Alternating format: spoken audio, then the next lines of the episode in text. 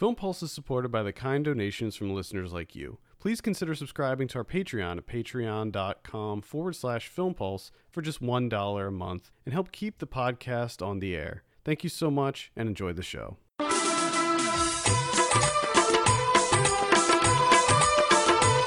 Hello and welcome to Film Pulse. This is episode number 258. My name's Adam Patterson. Joining me today, Kevin Rakestraw. How are you? Uh, pretty good. All right. Yeah, yeah.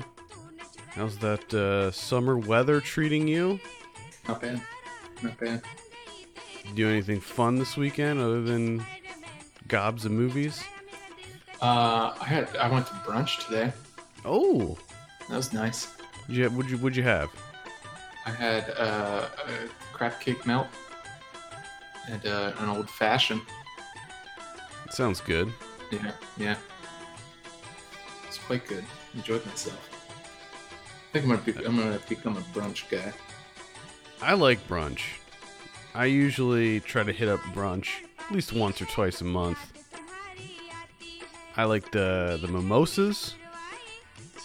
I'm all about me some mimosas. Good. I just I I like that just everyone kind of agrees that it's okay to drink at that time. Mm-hmm. I like that. I like how we can come together like that. This week on the show, we'll be reviewing Spider Man Homecoming. That's right, folks. Not only did Kevin go to a theater this weekend, but he also saw a superhero movie. How about that? I saw it Spider Man, and this is all because a Ghost Story is not playing here. If a Ghost Story was playing here, that's what I would have seen. But I'm kind of in this mood right now where I'm just like, I just want to go to the movies. Yeah, just, Just have a good out. time. Just Get go to that cinema. Yeah, yeah, just get out and do something.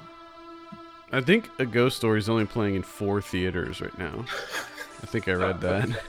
All right, makes sense. It is playing here. I didn't have a chance to go see it just because my schedule's so packed, but I do plan on it. So, all right. Along with that review, we got some of what we've been watching on the watch list, new releases in theaters, Blu ray, VOD, all of that fun stuff. Let's dive into the review portion. Spider Man Homecoming. This is directed by Jon Watts. I have a synopsis here. Several months after the events of Captain America's Civil War, Peter Parker, with the help of his mentor Tony Stark, tries to balance his life as an ordinary high school student in Queens, New York City, while fighting crime as his superhero alter ego Spider Man. As a new threat, the Vulture emerges. Lots of as's in that synopsis. As his superhero alter ego Spider Man, as a new threat, the Vulture emerges as an ordinary high school student, as his superhero alter ego, as a new threat. That's another winner. That is another winner on the synopsis front on IMDb. They're so good. They're so good. I mean, even the big ones, even the big ones like this, are so poorly written.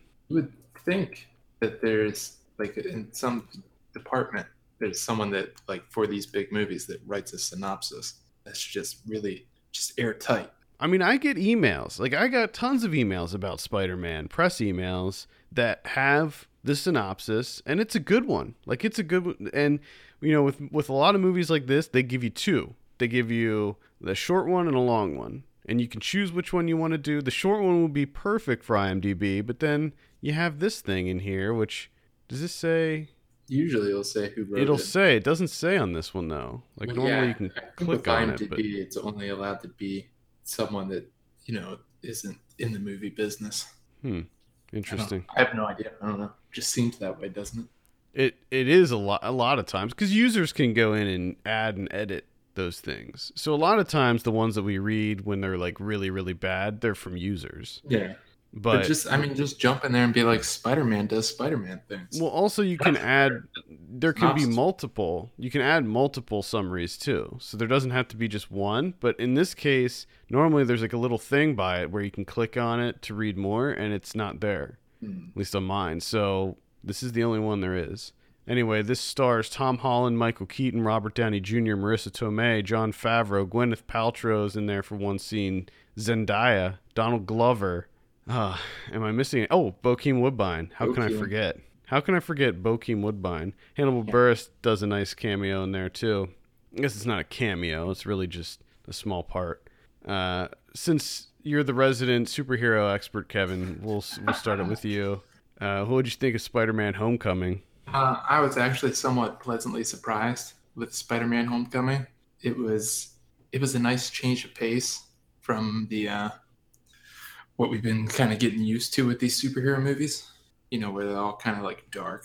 They're dealing with morality and all that whatnot. Yeah, Ugh, God. this yeah this one is definitely very very light. I would compare it to Ant Man. It's maybe even lighter than Ant Man, but it's, it's bright and it's colorful. yeah, there's actually there's a sun. There's a sun in this world. And, yeah.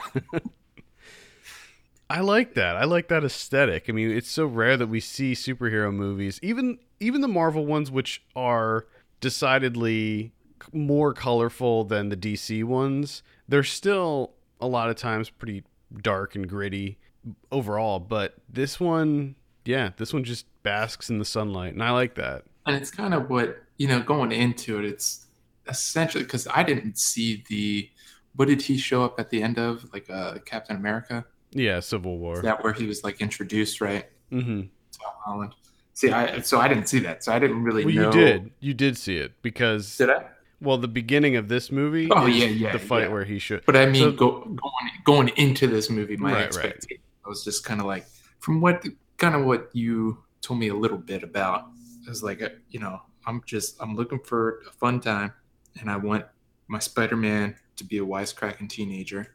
And i pretty much got that. I mean the only like the big big thing for me that just kind of took me out of this movie is that iron man keeps showing up. And i don't want iron man to show up anymore. Like how many movies is this guy fucking in now? He's in all of them I I don't think that's gonna last much longer, honestly. It's But got to be over at it- it some was- point. he, th- this was set up in in Civil War, so Tony Stark was the one that kind of recruited Spider-Man. So as he says in the movie, he feels responsible for this kid, so he's kind of always looking out for him. And anytime he thinks he's in trouble, he kind of comes in and helps him out. But I think that that's going to be something that it, I'm sure that there's going to be a Spider-Man Homecoming 2 or whatever it's going to be called, and I'm sure that they're going to pull back on the Iron Man stuff in that one. I hope so. I hope so. Because honestly, every time he showed up, I was just like, God damn, Iron Man again.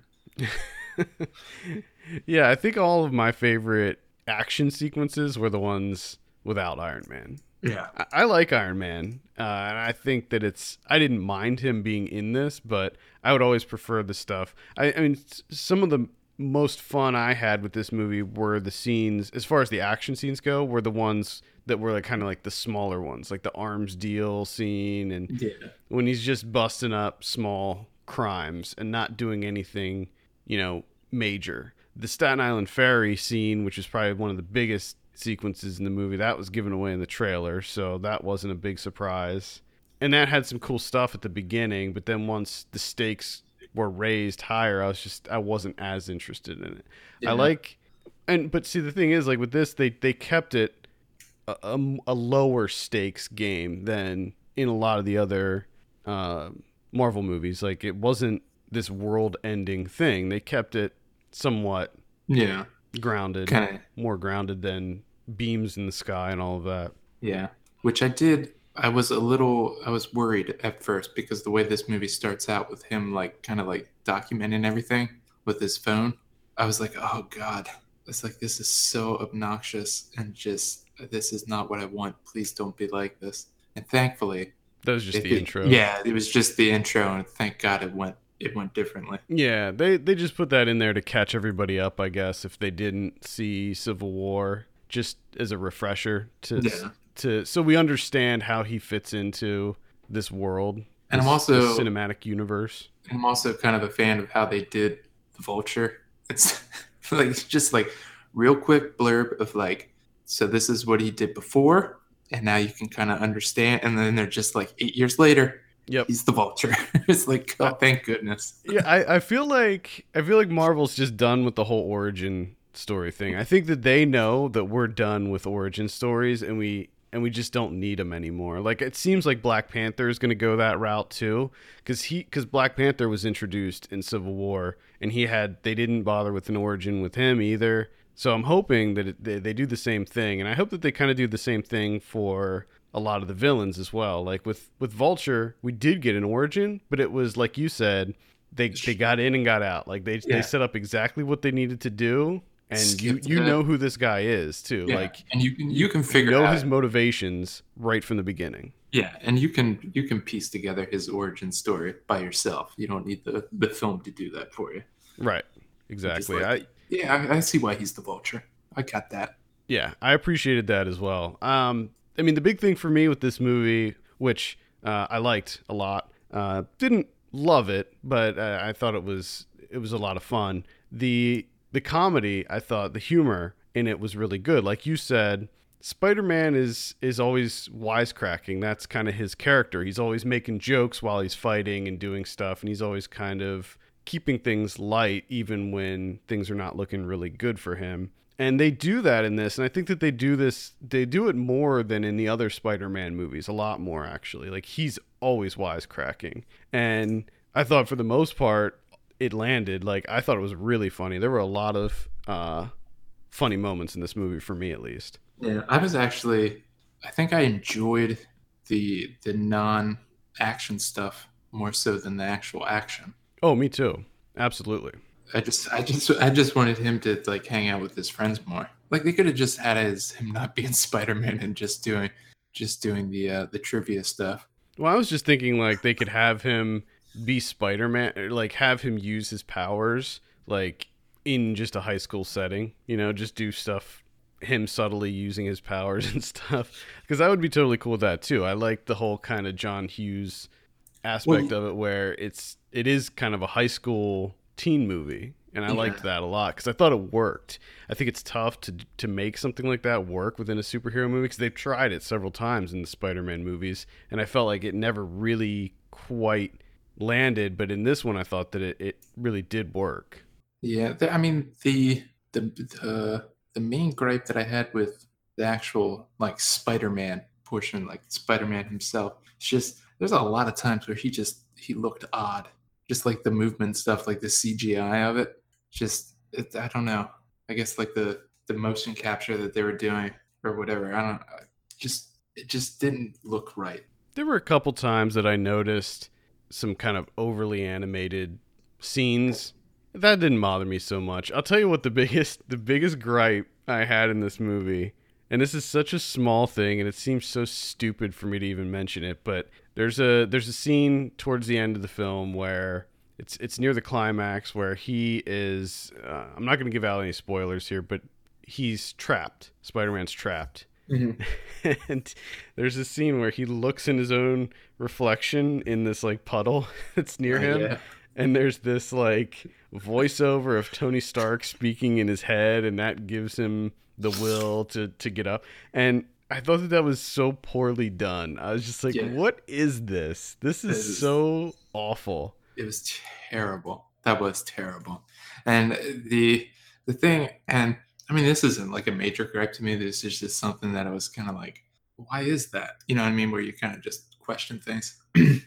Not a huge knock against it, but there's a scene where he's he has the the super suit or whatever the hell you want to call it that he gets from Tony Stark, right?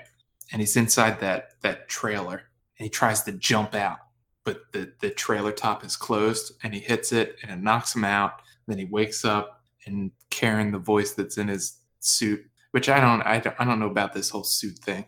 I don't know if I like this suit. I don't know what to think about that either, honestly. I was going to I was to bring that up. I don't know how I feel about Karen and the whole suit thing. But it's just, it's a bit too high tech. It's, to me, Spider Man's supposed to be, you know, low tech. But so that it, that knocks him out, and he wakes up, and Karen's like, "You have a mild concussion." I'm like, "Yeah, that makes sense." And then the scene that you're talking about, he doesn't have the special suit anymore, and something a lot worse than the top of a trailer happens to him, and he's just fine. He's fine. He's completely okay.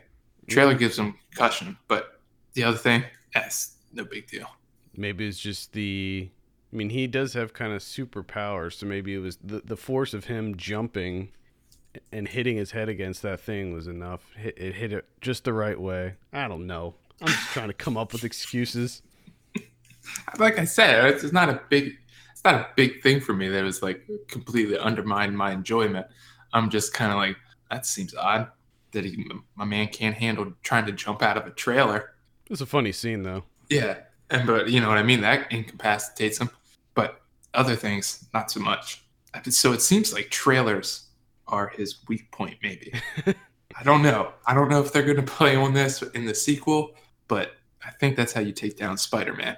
I liked uh, a lot of the alien tech that was used in this. I liked the the thing that Shocker, who's played. I didn't know the Bokeem Woodbine would be Shocker. I didn't look that up or anything, so that was a surprise for me. And I was like, "Holy crap, that's awesome that he's he's playing Shocker." Because Shocker's, I don't think the Spider-Man villains are very good.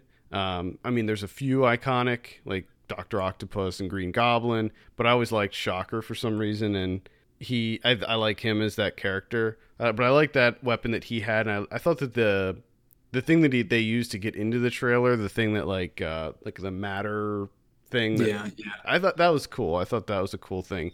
But getting back to the suit, I think it's a little bit overpowered. The suit, it's just a little bit too much. I mean, a lot of the stuff that he uses you see in the various comics and cartoons and things like the the webs under his arms that help him glide and stuff but the other stuff that like helps him hear people from far away and gives him tells him like when to jump and where to go and stuff i feel like that's a little bit it's like he, yeah, and that's what like he mean. doesn't like, need, like I feel like it diminishes his abilities a little bit. Yeah, like, you know? does he need Google Maps in his suit? Yeah, exactly. Like, I- but but then again, I think some of the upgrades are pretty cool. Like the uh, the taser web is cool, and some of the other some of the other upgrades are cool. But I've said this before. I think maybe on Ryan watches a movie that's that came out. Um, I like that they came up with a way to have him be show expression with the mask on, with the eyes Hmm. that that move. Um, because that was always something that they showed in the comic books and in the cartoons, but you couldn't really translate that to a live action movie because it like how would that you know how would that work? And the the way that they came up with with the how there's like I don't know what it is like metal things that go up and down. I think that's cool, and I thought I thought, and then there was they also used it in a funny scene when it was like malfunctioning when he mm-hmm. landed in the backyard. that was funny.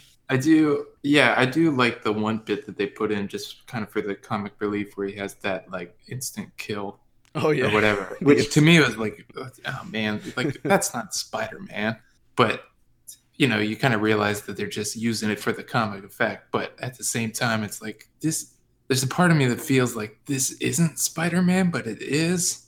I don't know. Like you're trying to to update him, and I just like you kind of said, where it's like he, he kind of seems overpowering now. Well, we'll see what happens because this is the first time he's using this suit. A lot of the stuff, like he wasn't even supposed to be using a lot of the stuff that he was using, Yeah. and maybe he's gonna come up with changes or omissions on his own in the future. Yeah. Yeah. I mean, You gotta remember yeah, this is like the first suit that that's Tony Stark made for him, so he doesn't really know what what this guy wants to do or you know how he does things. Plus, um, this suit was made for when he was fighting in Civil War, so he probably made it beefier so that he could fight like the Hulk and stuff. Yeah. But yeah, uh, I I think some parts of the, I, th- I think the suit looks cool, like visually. I think it looks really good. Um, it has that kind of classic look, but it's also modernized a bit. The, now the suit, well, I don't know if that's a spo- There's another suit that comes into play later, like an even more advanced suit, and that one I was just like, no, no, I hope they doesn't put that one on. Yeah, that no, that I didn't like that was- No, thank you. Yeah, I liked Michael Keaton as Vulture. I thought he was a good villain. I thought he was just I did really, I and they don't really do too much with it, which I think was kind of a missed opportunity. But I did really find it interesting where they kind of they you know kind of framed him and Spider Man kind of as the same, where they're kind of like working class and they're just being mm-hmm. you know how he loses his job to the what was it the Department of cleanup de- department of cleanup or something Damage Control, damage Department control, of Damage yeah, Control. that's it Yeah. So you know, which I think that's a good angle. But they just didn't really seem to do too much with it. But I thought that that was a really that was an area ripe for diving Right. into. Yeah, and I mean, I think it's kind of cool that they did add a little social commentary in there with it. And the, you're right, they didn't dive into it too deeply, but when you look back, I mean, it was basically his everything that drove Michael Keaton was about that. So it was kind of the foundation that he had moving forward. Yeah, I don't know. Um, You know, I liked the the Donald Glover um, scenes. I wanted more of him, and I think we're gonna get more of him because he's actually gonna be his character is actually a I don't know if it's like a villain or a hero or an anti-hero or what he's gonna be, but he's gonna be somebody. And I think what is his name? Prowler, I think is his name. oh, okay. So he's actually gonna be somebody I thought so. I thought the interesting thing the interesting thing about his character in the movie his name's aaron davis that character is from the miles morales spider-man series i believe so i don't know if that means that maybe in the future we're going to see miles morales as the new spider-man or second spider-man or what Hmm. that could be cool I guess maybe.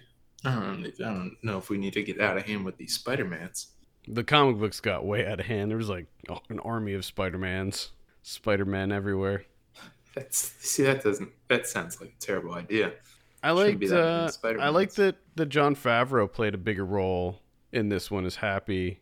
How he was sort of Peter's caretaker Yeah, I did like that angle. because he's really funny. I mean, his his character in these movies is really funny. I always loved it when he showed up in the Iron Man movies, but he'd always had mm, smaller roles. But in this one, I felt like they gave him a lot to work with. Yeah. The only problem with that is, is then you know that the obnoxious shithead Iron Man's gonna show he's up. gonna be back there somewhere. Fuck, yeah, he's you know he's just waiting to pop in, and do his stupid ass one liners, and jokes and whatnot, cracking wise. Now, the big Just- question I have for you, Hmm. Tom Holland.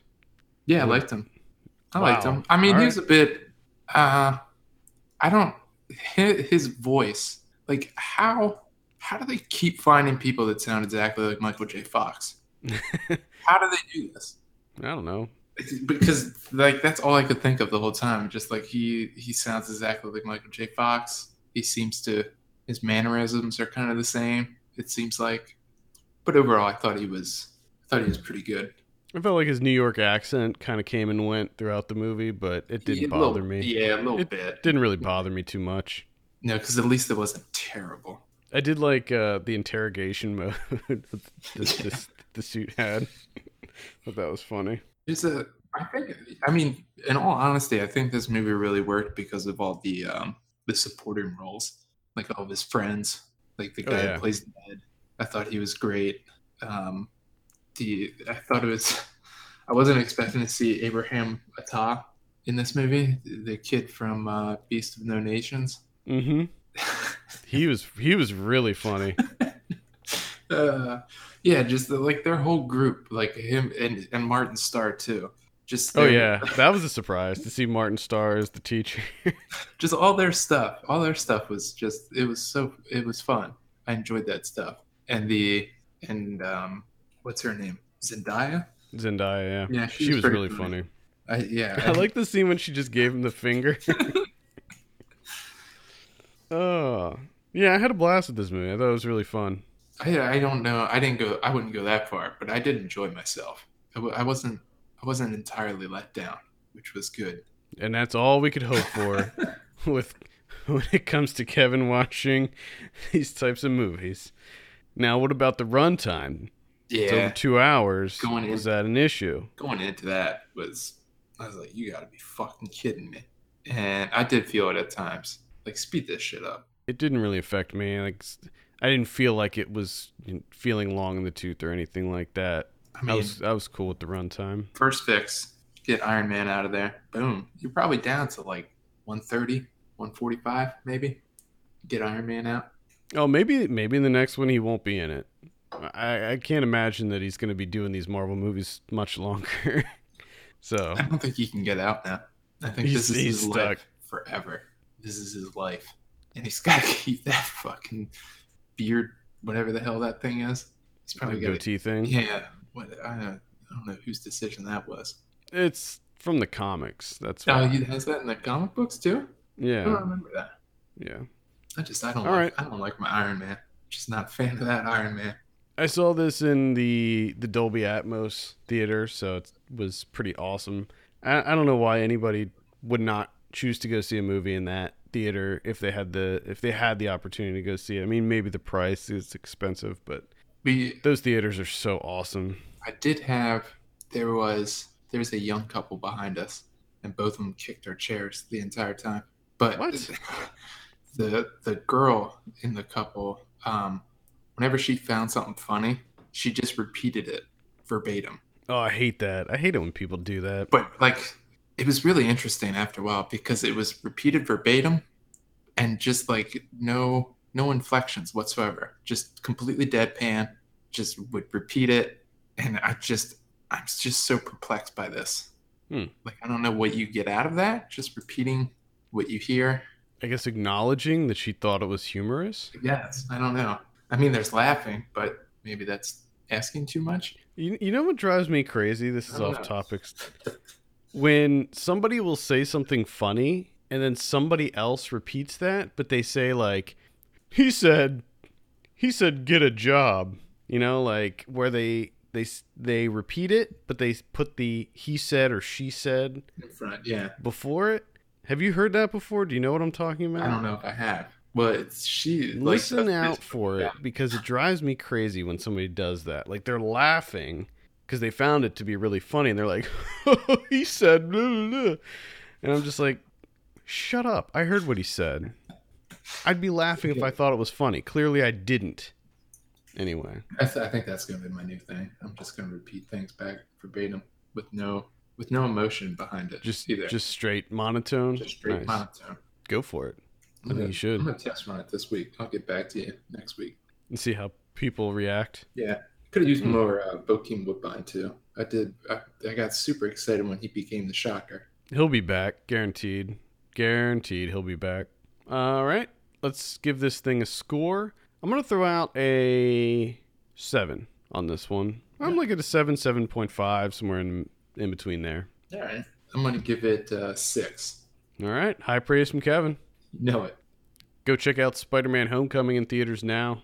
Probably gonna. I didn't see how it was doing at the box office, but I I imagine it's doing quite well. Just realized something because I kept wondering who the first shocker was. It's the guy from The Invitation.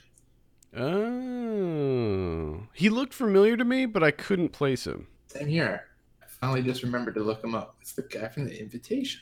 Uh, I'll also mention that I liked Hannibal Buress as the gym teacher I also, Coach. I, al- and all of the Captain America PSA videos. I also there was the there was just one teacher like in the background when they were like walking through like walking through the halls and I was like that looks like Tunde from TV on the radio. And I'm like, but no, they wouldn't get him to just be like a teacher in the background. And then sure enough, I look him up and yeah, it's the lead singer of TV on the radio, just having a bit part as a teacher standing in the background. maybe he'll maybe he'll make have a bigger role later. Maybe he had something that was cut out. Maybe that's true. They tend to do that in these movies. They they get like cameos and stuff, and then realize they can't fit them in, have to cut them out. Yeah, well, they should have kept cutting because there's no need for this movie to be like, what is it, two hours and 15 minutes long? Come on. Yep. Two thirteen. That's ridiculous. Quit it. It's still it's still way smaller in in scope and in scale than a lot of the other big Marvel event movies. It's nowhere near as big as Civil War or the the Avenger uh, the um yeah the Avengers movies. So I I appreciated that. I'd say it was like bigger than was bigger than Doctor Strange. I thought Doctor Strange was even tighter, but yeah, another another win for Marvel. So Spider-Man: Homecoming, I'd say check it out. All right, let's move on. Talk about someone we're watching on the watch list. Ken, what do you got? Uh, Baby Driver. Oh, some some Baby Driver. I saw your review on Letterboxd for this. Uh, did you enjoy it? Did you like it? Did you heart it? Let me check real quick. No, I didn't heart it. Man, talk about it now. This was a letdown. You know, I wish there was something like uh, I wish it was, instead of a heart, it was like there was like a bear trap that that for movies that you don't Just a- like. I, I Just like click the bear trap. or just like the finger, just the giant middle finger. But yeah, this was, and this was kind of because I did this on July 4th. So this was after we, recorded, right? So this one was kind of the same thing, which is why I was still a little bit leery going into Spider Man because I was going in Baby Driver because everyone's pretty much, you know, all their reviews pretty much good, all positive, right? So we decided to go, and I'm thinking, well, I know that it's, I'm not going to love it. That's probably not going to happen. If it does, awesome. But temper my expectations. And again, just want to have a fun time, which the first sequence I thought was great, high energy, had a lot of fun with it. And then just everything from there on, ju- I wasn't a fan, except for like Kevin Spacey just getting to be, you know, letting Kevin Spacey do his thing. Yeah, I found that Space is great. I always enjoy that, no matter how like shitty the movie is. If you just let Kevin Spacey do his thing, I'm on board with that portion of. But like the the the love story aspect of it, God, that was uh, that was just terrible.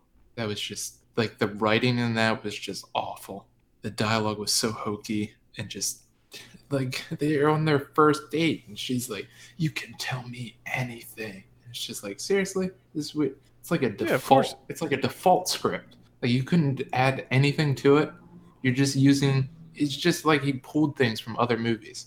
Just add something to it. I just I I, looked at felt it there was nothing was- there. I just felt that there was nothing there. And then for like in that middle portion of it, it's just it takes up so much time. Well, I I think that the the movie is best at the beginning. I think the first act of that movie is way better than anything that precedes it. Like I Oh, said yeah. that in my review. I think that it's unfortunate that it had such a strong opening because everything after it feels like not as good. But to your Which- point about the hokiness, I, I would agree that it is somewhat hokey, but I would say that it's intentionally hokey. Like Yeah, I, I took it like it was supposed to be that kind of tongue in cheek. Which yeah, and there's a part of me that understands that. I just I don't think with that, I don't think he does hokiness well, the tongue in cheek hokiness of it. And it just it just didn't feel right. It just felt terrible to me. You know? And all this for me, all the stuff in between the heist was just more or less filler. It was just a buffer to get us. Yeah. But I mean at least have some decent And- writing in there. I thought that the the the characters, other than Kevin Spacey, were pretty flat as well. Like that was the other big criticism I had with this movie is I thought the characters were basically non-existent. Yeah. It was just like just some better writing in there. I think would have just really turned this one around. But there is that part of me that wonders because that opening sequence is so good. Like, say you flip that and put like maybe the armored car as the first one, and you Right. put you put that one as like the next to last one, the opener. You know, would that change things? Would it would that change my my outlook on it? I don't know. Maybe, but it's kind of like the I kind of had the issue with World's End too, where it's like I get some, I get a lot of the stuff, and like to me, it's clever and kind of cute, at the same time, it's just it wasn't enough for me. Like I didn't find it fun or funny or humorous or anything. I'm just kind of like, ah, I see what you're doing. Yeah, I, I felt that way more so with At World's End. I was I was disappointed with At World's End. I think we reviewed that on the show. I think so. I think, I, yeah, But- we were both kind of disappointed with that one. Yeah, we're both kind of lukewarm on that one, but I had a lot of fun with Baby Driver. I thought it was I had a good time with it. I felt I felt like the the high energy and the fun action sequences made up for the lack of um, a, a, a really in depth developed narrative and characters. Didn't, unfortunately, it didn't work out for me. Didn't like that baby Hmm. driver. Yeah, that's that is a shame. That's a damn shame. I hated that soundtrack too. A I liked it. I thought I thought the soundtrack was pretty good. It's a bunch of shit in there. Well, if you hated the soundtrack, that's gonna that's a yeah, huge that's, that's like a deal breaker right there. That's Like my one. wife, my wife didn't like the soundtrack either, and that almost ruined the movie for her. Yeah, So- I think, and I'm already kind of like adverse to like the the whole pop pop song soundtrack type deal, you know. So I'm already adverse to it, and then you're using songs that I don't really enjoy. Just makes it it's kind of tough to overcome. I did enjoy the Boards of Canada one, but that was only used for like And it's that's another thing where it's like, did you have to put music there? Like, yeah, I was like, cool, Boards of Canada, but it lasts for like seven seconds. Like, Yeah, that's what they did with the Run the Jewels one too, Yeah, that, that like- was like real quick. do you need to have music nonstop? I think that's kind of the whole point of the the movie. That anyway, Baby Driver's playing in theaters now. If you want to check that out, I was gonna say your attempts are futile. Just, just chalk oh, up. I'm letting it to go. agree to disagree. We'll just move on. We both pretty much agreed on Spider-Man, though. Just take that. We're gonna, we're gonna take that as a win. We're gonna take that as a win and move on. Exactly. Well, you and you and I don't disagree very often though about No, movies, so no. and I definitely didn't think rarity. Baby Driver was going to be the one. To be honest with you, going into it, Yeah, I thought you were gonna like it. I thought so too. Hmm. All right, there we go. Uh, I saw a Cure for Wellness. This is directed by Gore Verbinski. It's one that came out. It came out this year. It was like early this year, like February, I want to say. Really? Finally got a chance to take a look at this one. This movie is like two hours and 45 minutes long. I mean, I don't know if I didn't realize that when it first came out, or didn't note it, or just forgot, but I sat down to watch this, and I'm like, holy shit, this movie is so long. Why is it so long? It's so bloated. That's the big problem with this movie. There is so much going on in this movie. It's just, it's too much. They needed to trim it, plain and simple.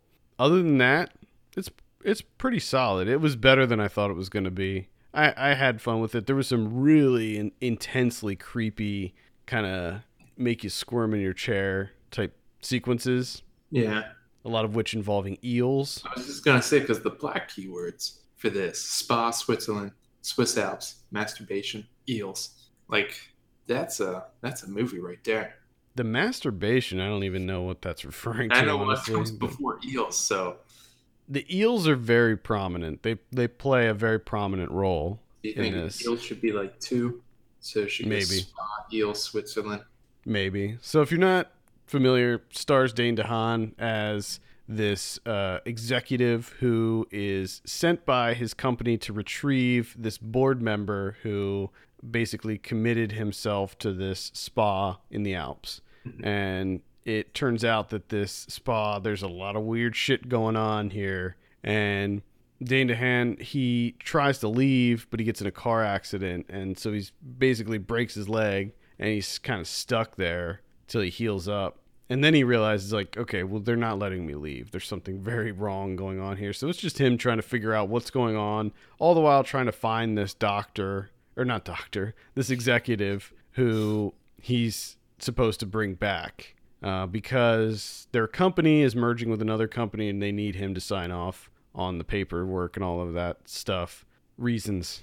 And it's uh visual visually it's really strong there's a lot of really strong visuals going on here definitely my style uh, i was really into pretty much all of the cinematography super creepy uh, there, there was this weird because he has this giant cast on his leg that goes from his foot all the way up to the top of his thigh.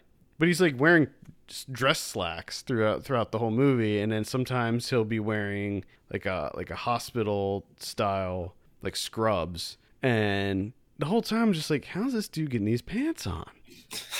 And I was just so hung up on like is he cutting the leg off? Because it doesn't look like the leg on that side is cut off it looks like it's actually inside the cast and it's like what is going on here and then they finally do show it at one point what's going on which is that he cuts is he's cutting the leg off and i'm like why would you cut the leg off of all your pants like that that's like seems like such a this is a big executive guy's pants these slacks are probably really expensive Yeah, plus they're probably tailor fit. oh yeah And now you Oh, gotta yeah. buy all new pants as soon as you get that cast off. yep You gotta exactly buy all new pants. I was really hung up on that for some reason. um, so I don't know. I would give it a very light recommend.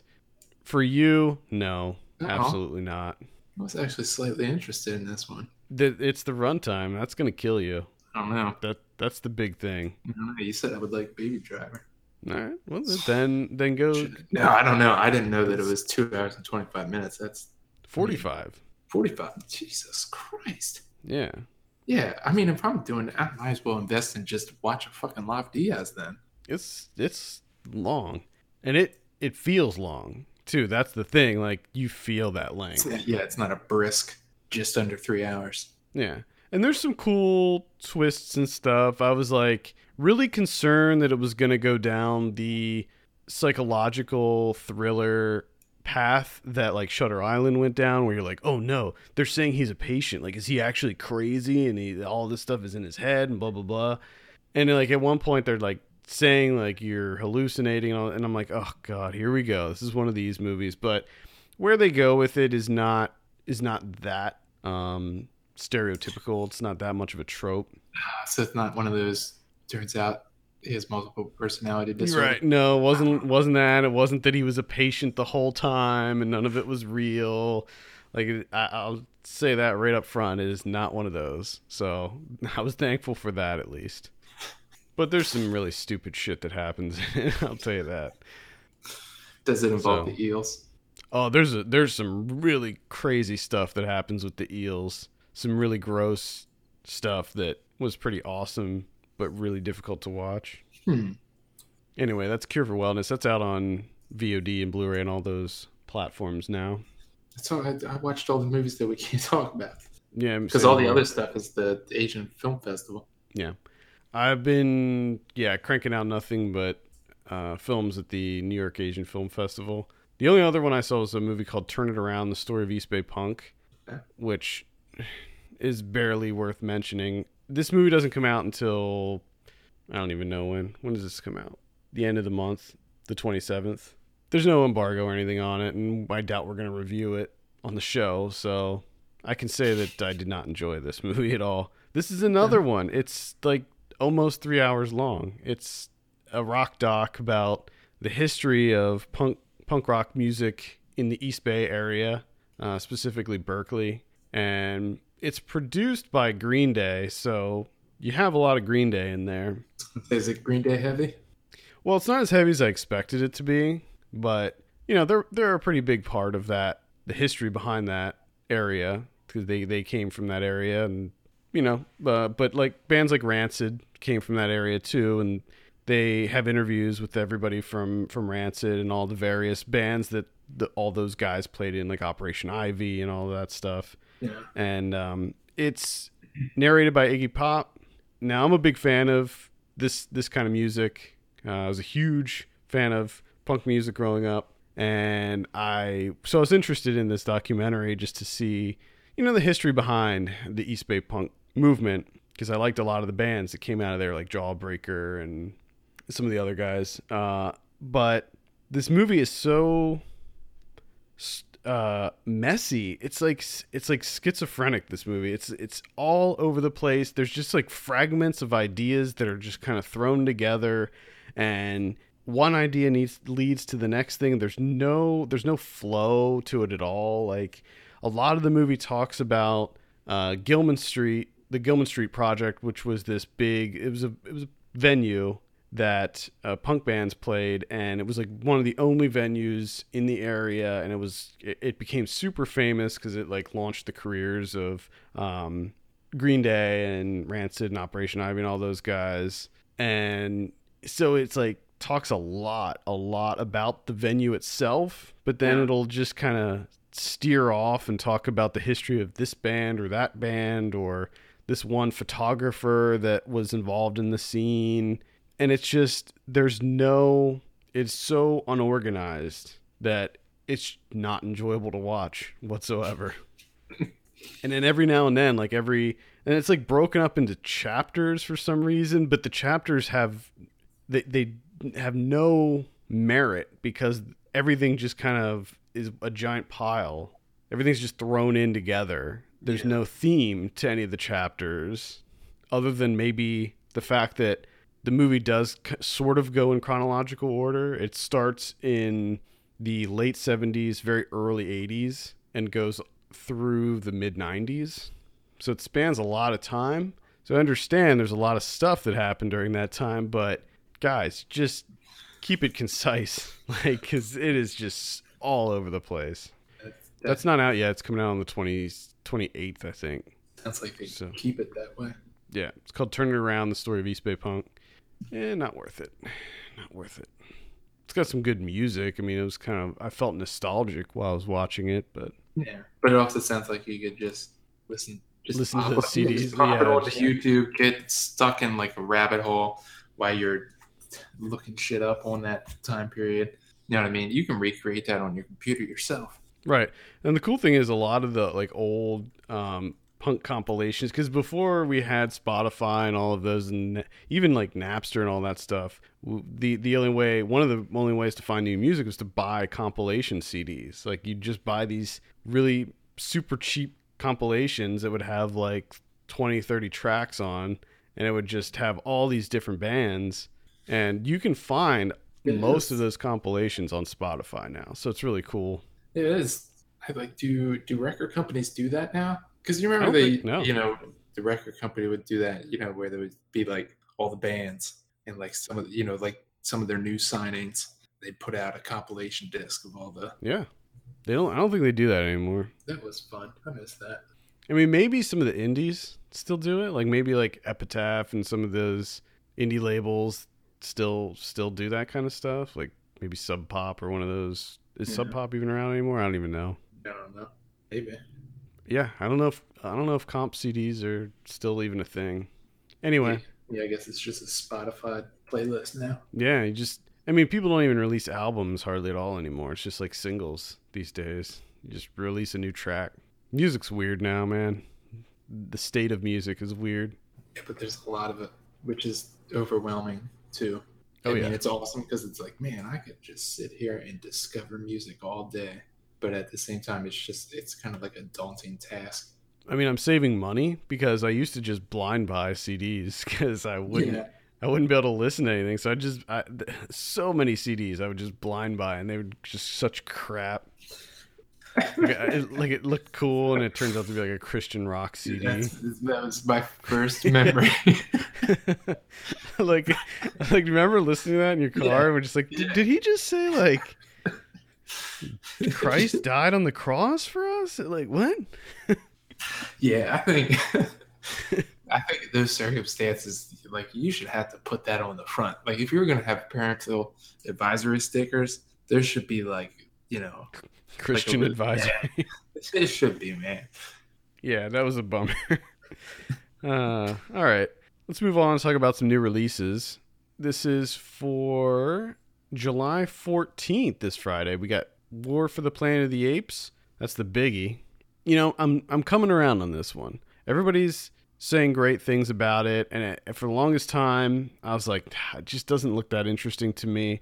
But the trailer that I saw during Spider-Man, I was like, okay, all right, I'm I'm gonna go check this out now. It wasn't the best trailer, but it sort of just turned me around on it where I just want to see these apes go to war because the the animation quality looks so awesome. We'll talk about it more on Ryan watches movie this week, but holy crap. Anyway, I'll be checking that out. Wish Upon, it's a horror movie. It's like a looks like a monkey's paw type of horror movie where this girl gets this weird uh, music box that grants wishes, but I think there's So some it's like evil happening. Lady Macbeth comes out. You excited for this one? Seems like something you'd be excited for. Period piece. I heard good things about this. Pretty much nothing but good things. Same here. To the Bone. This is the uh, this this is one that's coming out on Netflix. It's the um, eating disorder one, the anorexia one. I'm skipping that. Uh, Swallows and Amazons. I'm not sure what that is. Endless Poetry. It's the new Jodorowsky. Excited for that Oh, one. Yeah. I kind of forgot all about it. I thought that came out like four years ago. No, coming out coming out this week. Coming out now. Getting that endless poetry. I'll check it out. Hit or miss Um, with this guy. Yeah, I'll, pro- I'll probably skip it. It doesn't look great That's to me, but minutes. Jesus Christ. yeah. God. Chasing Coral. This is another Netflix one. It's a documentary about coral. Okay. Yeah. Chasing it. Chase that coral. Chase it down. Hunt that coral down. Should be relatively easy. I would think so. Really Um, anywhere, I, I don't think it moves very fast. No. We also have Blind. This I I have a hard time believing this is a real movie. I just don't I don't think it is. I think this is some sort of joke that Yeah. everyone agreed upon to put it in with the rest of the new releases, but I don't think it's real. Yeah, I think it's a movie that came out in 1996 that they're just re-releasing. Alec Baldwin think- plays a blind novelist, Yeah. and he discovers his rediscovers his passion for life and writing Yeah. when he has an affair with Demi Moore. you tell me that didn't come out in 1996. It's a restoration. this, is, this is not a new release. Finally, they found it in a vault somewhere. They restored it. Now it's finally going to get its due. Blind. Blind His career would have been completely different if it would have came out in '96. would have would have cracked his career wide open. You know it. All right, what else we have? False confessions and footnotes. Footnotes. Mm-hmm. Right. Yeah, kind of a humdrum week. Yeah, I mean, Yep. you got that, got that Planet of the Apes coming out. Yeah, that's, that's the Yeah, only one that I'm go. even mildly interested in. How you gonna contend with that Planet of the Apes? I guess. Just you just gotta you gotta step off to the side, let the apes do their thing, Then you can come come back. back. Like you can't come back next weekend because that's Dunkirk, so that's not a good weekend. To come back. yeah, yeah. Keep next weekend free as well. All right, let's see what's on. VOD. Tuesday the 11th, we have Love at First Child, A Beginner's Guide to Snuff, She Makes Comics, Not My Day, Gremlin, and The Answer. These are all on the 11th. This is all on Tuesday the 11th. That's all on Tuesday. Yeah, that's just Tuesday. She Makes Comics as a documentary about women in comics. It looks pretty poorly made. A Beginner's Guide to Snuff is the new movie from the Butcher Brothers. These guys, I feel like I, I always try to give them a shot, but I'm always disappointed in their stuff. So again, this is one that I might I might take a look at it. We have a screener for this, but I haven't had the time to, to give it a look yet. I might still.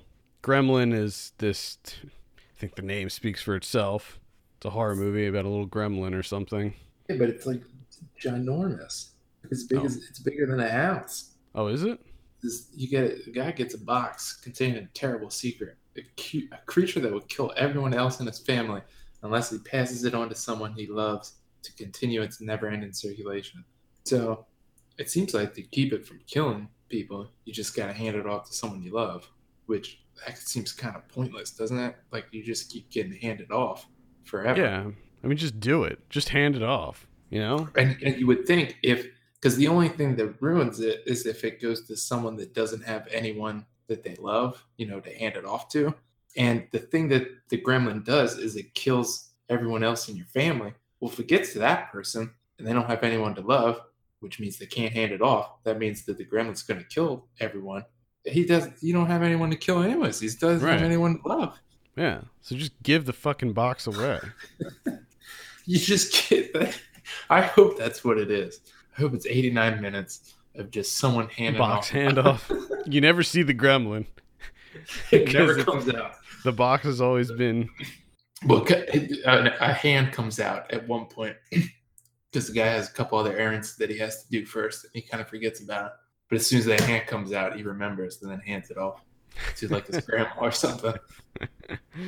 Uh, That's a stupid movie. Yep. On the 13th, we have a movie called The Sabbatical, which is a uh, a comedy, romantic comedy. I think looks all right. And then on the 14th, we have Chasing Coral on Netflix, as well as that other one I mentioned. But what, what the hell is it called? To the Bone. To the Bone. Blu-ray this week. This for Tuesday, July 11th. We have Pulse from 2001 coming out on Arrow. Got uh, 4K release of The Fifth Element. Got Species from 1995. I don't know if this is like a new thing. Oh, it's a collector's edition from Shout Factory. So Shout Factory is putting out that. That that should be pretty good. Uh, Peter Jackson's King Kong getting a 4K release. Lost City of Z, Fate of the Furious, Leon the Professional is getting a 4K release. That's cool. Violet is coming out. I wanted to see that. I don't know what happened. I that that movie. I saw that it was coming out soon, and then all of a sudden it just. I never saw anything else about it. It was like, when, where did this come out? When did it come out?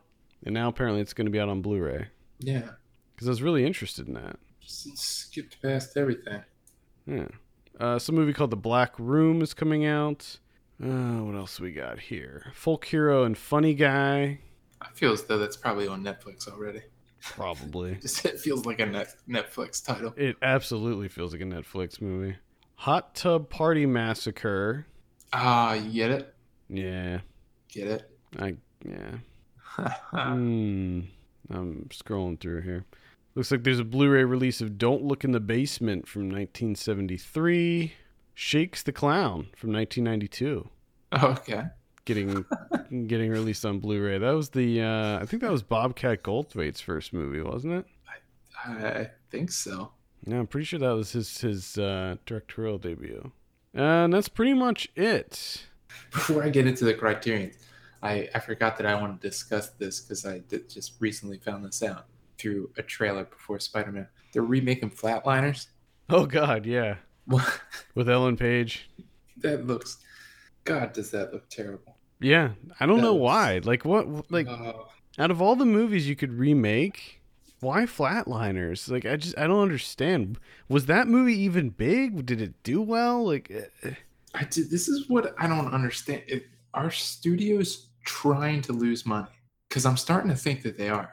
That there's something going on where they just have to dump money. I don't know if it's like a Brewster's Million type situation where they have to get rid of it, but they actually have to like kind of spend it. You know what I mean? Like they just can't dump it all Right. at one time. They have to make shitty movies because it's just getting more and more baffling why the stuff that they choose to remake and what they choose to turn into movies. You know, like Animal Crackers. I just yeah I don't I don't know I don't know why they're doing the whole. As I feel like there's a lot of movies. I'm not completely opposed to to remakes. I'm really not. No, there's a lot of cool ideas out there that would that you could actually remake and it would be interesting. But I don't know if Flatliners is one of them. Yeah, I mean, I, I was. It's funny because you know, right now we're we're deep into the New York Asian Film Festival, and a lot of these movies that I've been seeing, I, I think to myself, oh, I wonder what an American version, an English language version of this movie would be, because you know we've we've seen that happen multiple times over through through Old Boy or The Departed, and I feel like a lot of these Asian movies could get remade for an American audience, and although I don't necessarily think that's good or bad. It is what it is. Like that's just something we have to live with. The fact that there's a huge number of amazing Asian films that come out that just don't get seen by people because it's subtitled or it's not, you know, they, they feel like it's too culturally different or something like that or whatever the reason. Yeah. They don't get to see these great movies and these great stories. And so I think to myself a lot like I, I wish they would remake more of these so people could experience some of these really fantastic uh, stories. But no, they're doing flatliners. It's cool. Yeah. For that Flatliners reboot. About fucking time, right? I know. I just wish. Uh, who was it? Noah Wiling in, in the original one, or was it you one of the Baldwins? Think he'll do a cameo? I mean, I know Julia Roberts and Kiefer Sutherland were in were in the original, but I think it was like I can't remember if it was a Baldwin or I think it was a Baldwin. I think yeah. I think it was. I think it was the one from the Baldwin from uh, Backdraft. Billy Baldwin, Kiefer Sutherland, Julia Roberts, Billy Baldwin, Oliver Platt, Kevin Bacon. Like, Oh yeah, Oliver Platt. That's right. You don't I I, I liked. Uh, all you get is Ellen Page. That's it. Like, is there anyone else in that movie? That's her. Diego Luna's in it. Oh, yeah, that's right. Oh, Kiefer Sutherland is in it. New oh, he one. probably plays probably plays like a teacher or something. Oh yeah, I'm sure. Absolutely. Do, but does he play the same character? So okay, and the new one, his name's Nelson. What is his name in the original one? Nelson. Okay, so he plays the same character too. Oh my god! So it's a sequel. holy shit! This is a sequel. This changes everything, Kevin. we just blew it wide open. Newsflash. Oh my Flatliners 2017 is a sequel, not a remake. I just I I'm really hoping that if anyone at this point in time when they're listening to this, they just go, yeah, everyone knows that it's a sequel. I didn't know. no, they haven't even been trying to hide that. But we just figured it out. We cracked it open. And you know what he's gonna do? He's gonna he's gonna, you know, give him some info how to survive this thing. So I guess that's the other thing is we were led to believe that Kiefer Sutherland was the only one. I never seen the first one. I don't know what happened. Maybe they, Jul- maybe they all do die except for him. I can't remember actually. I it's funny because I was a really big fan of the original Flatliners. I liked it a lot. I had it on VHS, but I, I cannot remember who who dies, if anybody. See, now we're down on this whole Flatliners thing. Short version. I don't think the new Flatliners looks good. No, no, I'll be skipping that one. I like Ellen Page, but yeah, not enough for me to go see Flatliners. No, plus I don't know if Ellen Page can, you know, just uh, like a starring role. I don't know if she has that. No, she was in what you call it, Juno, big big movie, big starring role for her. Yeah, I I think that worked, but I don't know if anything else has worked for her. Yeah, then. um, what you call it? She was in what? what the hell was that movie before? It was before Juno. It was um, oh God, what was it called? I keep wanting to say Bait, but I know it's not Bait. Hard Candy. She was in Hard Candy. Oh, okay. I never She's saw the Hard main- Candy. She was the Should main character that? in that. She was really good in that. I'll have to check that out then. I, okay, yeah. I've been wanting to see that one. Yeah, that one's good. Anyway, Criterion's. Oh, okay. We got uh, Roberto Rossellini's War Trilogy getting a re-release on that Blu-ray, getting three on there. Rome Open City, Paisan, and Germany Year Zero getting that Blu-ray treatment. And then The Argent from uh, Rob Bresson, his final film from 1983. If you're, I'll probably still check it out. I don't know. I got a love-hate relationship with this guy. There you have it. I think that's going to do it for this week. Thank you so much for listening. You can send us your questions and topics to podcast at filmpulse.net. You can follow us on Twitter at filmpulsenet and at filmpulsekevin. If you have a minute, take a look at our Patreon page, patreon.com slash filmpulse. Consider helping us out by becoming a subscriber. For Kevin Rakestraw, my name's Adam Patterson. We'll see you next week.